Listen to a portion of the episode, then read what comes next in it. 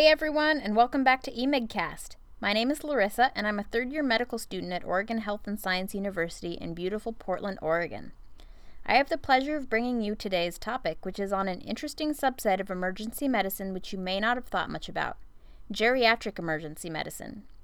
This topic is one that is particularly near and dear to my heart because I'm hoping to complete a fellowship in the area after residency. I first became acutely aware of the need for geriatric emergency medicine as an EMT before medical school, when we got 3 calls in one night from an older gentleman who kept falling. I remember thinking, wow, what isn't being addressed within geriatric medicine that makes it necessary for this guy to call 911 each time he tries to get up to go to the bathroom? I've been thinking about falls and fall injuries in the elderly ever since. I'm here in sunny and today surprisingly windy Sacramento, California to interview Dr. Katrin Tyler, who is an associate professor of emergency medicine and also the Geriatric Emergency Medicine Fellowship Director at UC Davis. Before we get started, I would like to emphasize how much we at eMigCast appreciate your listenership. If you have a comment, suggestion, or an idea for a specific podcast topic, send us a message on our Facebook page, website, or via Twitter. Also, don't forget to tell your friends and colleagues about us. Now, let's hear what Dr. Tyler has to say about geriatric emergency medicine. Dr. Tyler, thanks so much for coming on eMigCast for this interview. Tell me a little bit about yourself and how you came to be the Geriatric Emergency Medicine Fellowship Director at UC Davis. Firstly, I'm originally from Australia, and I went to medical school in Australia, and then I completed my Australian emergency medicine training, and it's structured quite differently from emergency medicine, from any residency training in the United States. It's a lot longer, and so as part of that, we had more exposure to geriatrics, and also in a universal healthcare system, there's sort of more emphasis on completely inclusive care rather than what happens in the US healthcare system. So because of that, I sort of had a lot more experience in geriatrics and was more probably interested in geriatrics than your average emergency medicine resident. And then also my grandmother and then my mother developed dementia, so I sort of have a personal and somewhat vested interest in geriatric health. How I came to UC Davis was because I was a foreign medical graduate. I needed to retrain in emergency medicine, and I loved UC Davis really from the get-go, and I've been here for a number of years now. And then a few years ago, with the support of the chair, Dr. Kupferman, we established the first Geriatric Emergency Medicine Fellowship here, and it's the 4th in the country at the time. There are now a couple of others, so we're super excited about that. The complete list of geriatric emergency medicine fellowship programs that Dr. Tyler is referencing includes UC Davis, Mount Sinai Hospital, University of Toronto, University of North Carolina, New York Presbyterian, and William Beaumont Hospital in El Paso, Texas. Are there areas within geriatric emergency medicine that you are particularly focused on? So I do spend a lot of time educating clinicians about delirium, and I'm also super involved in the hip fracture program here at UC Davis, both of which sort of have pain management sort of as a key structure of them, because unrelieved or unrequited pain in older patients is a huge precipitant for delirium, but on the flip side, pain medications are also a precipitant of delirium, so it can be complicated to find the right balance, and that's a challenge that I enjoy. The obvious question here is, what is geriatric emergency medicine, and why is it different from general emergency medicine? So in some ways it's not really different at all. I think it's a little bit like a diabetic diet is kind of good for everybody. What's good for geriatric patients is likely going to be good for everybody. It's just that not everybody needs that same degree of attention to detail. So a lot of things that happen for older patients in hospitals are particularly devastating for them, including lying around on a gurney can be really problematic for older patients. So the more attention we can sort of point to that for older patients, the better it's likely to be for everybody, that we get everybody up and moving, pay attention to the medications that they're giving. Obviously, older people tend to have more medical problems than younger patients do, so it's more complicated. You need to sort of sort out the details a little bit. And that can be sort of overwhelming when you're in a busy emergency department. So sort of finding ways to streamline that process so it's easy for everybody, even if you don't really give a toss about older people in specifically. You know, obviously the population is generally getting older, and so regardless of your specific interest in geriatrics, there's going to be more older people in your emergency department, whatever you end up doing. What specific needs do elderly patients have that you might not see in your average 40-year-old guy? I think one of the really big things that I think is a little undervalued is that as people get older, they start to, things that you are then taking away from them become very threatening to their independence. And so, for example, if you have a toddler and you tell the parents that they have to turn their water heater temperature down, they almost always do it straight away because everybody's motivated to keep the toddler safe.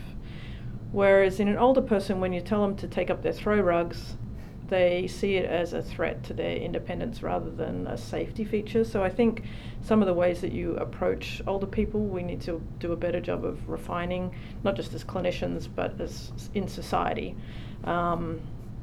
So I think you know, when you're making suggestions to an older person, just keep in mind that they may see it not as a purely medical issue, but that it's a sort of a threat to their independence. What are the most common geriatric emergencies? Well, by far and away, the most common thing that we see is falls and fall-related injuries. And collectively, we do a terrible job, not just in the emergency department, but within the entire greater health system of both preventing falls and then dealing with the consequences of falls. And that's because it's really, really complicated. Obviously, treating the injury is pretty straightforward, but we're sort of seeing increasing mortality rates associated with falls, and so that's something that we as a society are going to have to pay close attention to. We also see lots of patients with delirium or acute cognitive dysfunction. Abdominal pain is a big issue in older patients, and they're much more likely to have a surgical complication than a surgical issue, rather than a younger patient. And obviously, most older people are on more medications and have more medical problems than younger patients. You had mentioned that there are a few specific geriatric emergency medicine programs around the country. How does one geriatricize an emergency medicine department? Yeah, so there's a couple of different ways that you can sort of approach that problem. There are the Geriatric Emergency Department Guidelines that were released in 2014 that were sort of a cooperative between the Society of Academic Emergency Medicine, the American College of Emergency Physicians, the Emergency Nurses Association, and the American Geriatric Society. And they list a lot of things, but broadly what you're talking about is how do you educate your staff to care for older people? And that sometimes involves having policies and procedures in place that helps facilitate the care of older people. The Geriatric Emergency Department Guidelines that Dr. Tyler references is a document that was assembled to provide a standardized set of procedures to improve the care of the elderly in the emergency department. A link to the document can be found on our website under references. There are some environmental issues, like what does the emergency department actually look like? And for the most part, in our emergency department, we're super fortunate in that most of our actual patient care areas are actually single rooms, which is super helpful because you can individually control the lighting so that it's appropriate for the time of day.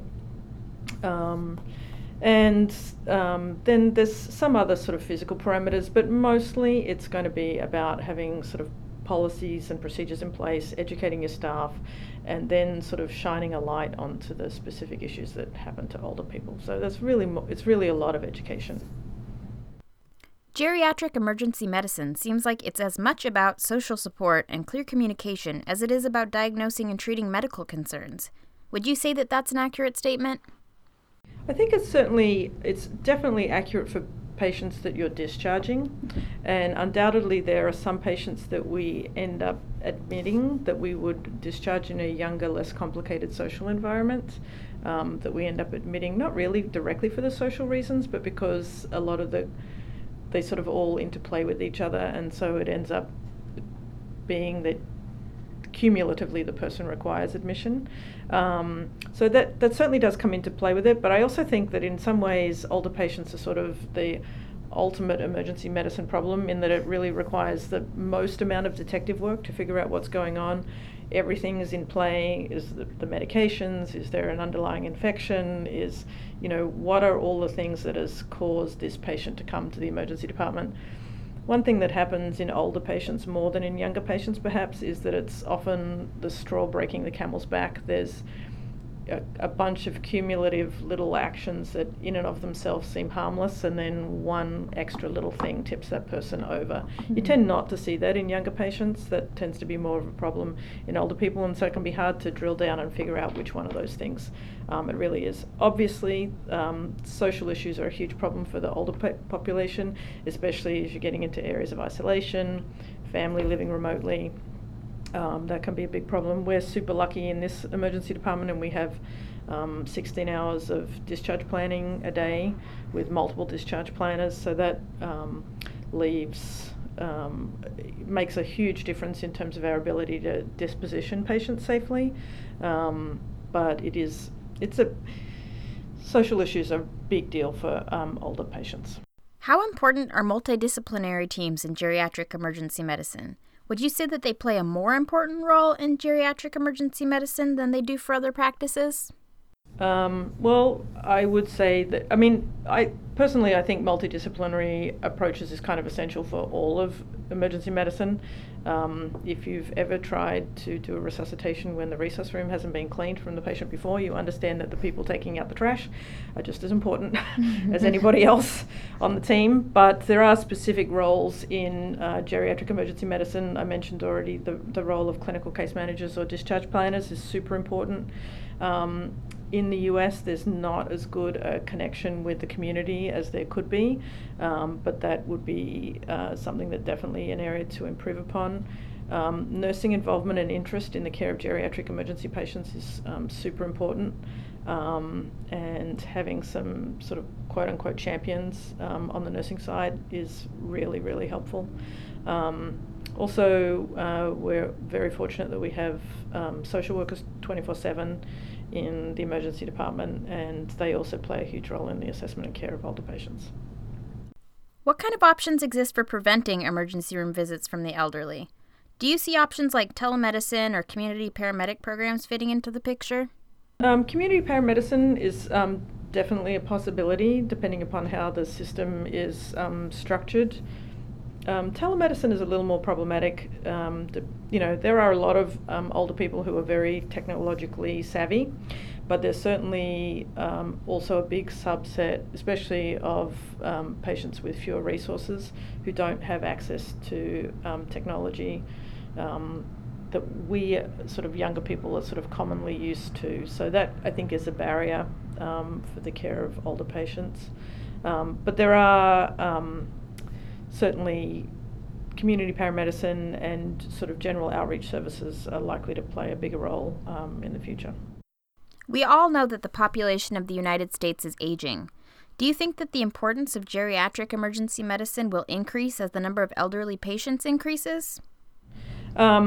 I think regardless of your personal feelings about caring for older people, if you work in the emergency department that's not an exclusive pediatric emergency department, you're going to be seeing more older people, and they're likely to be sicker than the general patient population. So I think it sort of behooves all emergency physicians to figure out a way within their department to care for these patients in a way that's both compassionate and also time efficient, so that you use some of the other multidisciplinary components perhaps to preserve the sort of most expensive component of the healthcare system, which is generally physician time, so that patients could be seen in a busy emergency department in a way that's both compassionate and time efficient, and that, you know, one of the other things is that the use of observation units is likely to be sort of super helpful for older patients in terms of avoiding unnecessary admissions, but the current billing for those practices is difficult for patients, and I think that's something that would ideally be resolved in the future. For those of us interested in geriatric emergency medicine, what does a fellowship in geriatric emergency medicine look like? So because there aren't very many of them, there's a lot of spectrum for a lot of opportunities for growth in geriatric emergency medicine. There's still a lot of things that we don't know about what are in fact best practices for older patients in the emergency department. So there's plenty of room for those who are interested in research. And because geriatrics is sort of an uber primary specialty, if you will, there's sort of plenty of room for people who are interested in perfecting or optimizing care of the older patient in geriatrics. So in the two fellows that we've had come through UC Davis so far, the first one was very interested in sort of operations. Mm-hmm. And so he spent a lot of his time looking at how best to move patients compassionately and still efficiently through an emergency department, whereas the second fellow is more interested in the sort of education of medical providers, and so she's focused on that. Regardless, there's obviously more time that you spend in geriatric clinics to learn some of the skill sets of geriatricians. We've also had people, Dane went to an observation unit and spent some time there. The current fellow, Jen, has spent some time on the SICU, learning about care of injured older adults. So there's sort of lots of different opportunities as well as with sort of an underlying baseline. Both of them spent a fair bit of time with a specialist in geriatric pharmacology and with the ED pharmacists. So I think there's lots of different things that you can do, and our fellows all work about 50% of the time in the emergency department as attending, so mm-hmm. You're not losing your emergency medicine skill set. What advice would you give to all of the aspiring geriatric emergency medicine docs out there? I think it's a great opportunity to be a sort of a master clinician in a way, because often in patients who are cognitively impaired, it's tough to get a good history, and they have multiple problems, and like I said earlier, you sort of have to be a bit of a detective and drill down into what's really sort of precipitating the problem. So I think for people who are interested, it provides a great opportunity to really be an excellent clinician, or at least continue to focus on being an excellent clinician. And it's just I like feisty old people, so it's fun for me. Is there anything else that you feel is important to address regarding geriatric emergency medicine? Well, one thing that we didn't talk about earlier when you asked about what are some of the specific geriatric problems, one thing I think that sort of crosses a lot of areas at the moment is pain management in the emergency department, and how do we optimize pain management for older people who, in fact, are still prescribed opioids at very high rates, especially in many states in this country. And how do you provide optimal pain care for patients who have a really acute problem like a hip fracture? Mm-hmm. And so developing a hip fracture program has been an extremely worthwhile thing that we've done here. It's really helped care for these sort of complicated, fragile, older, vulnerable patients.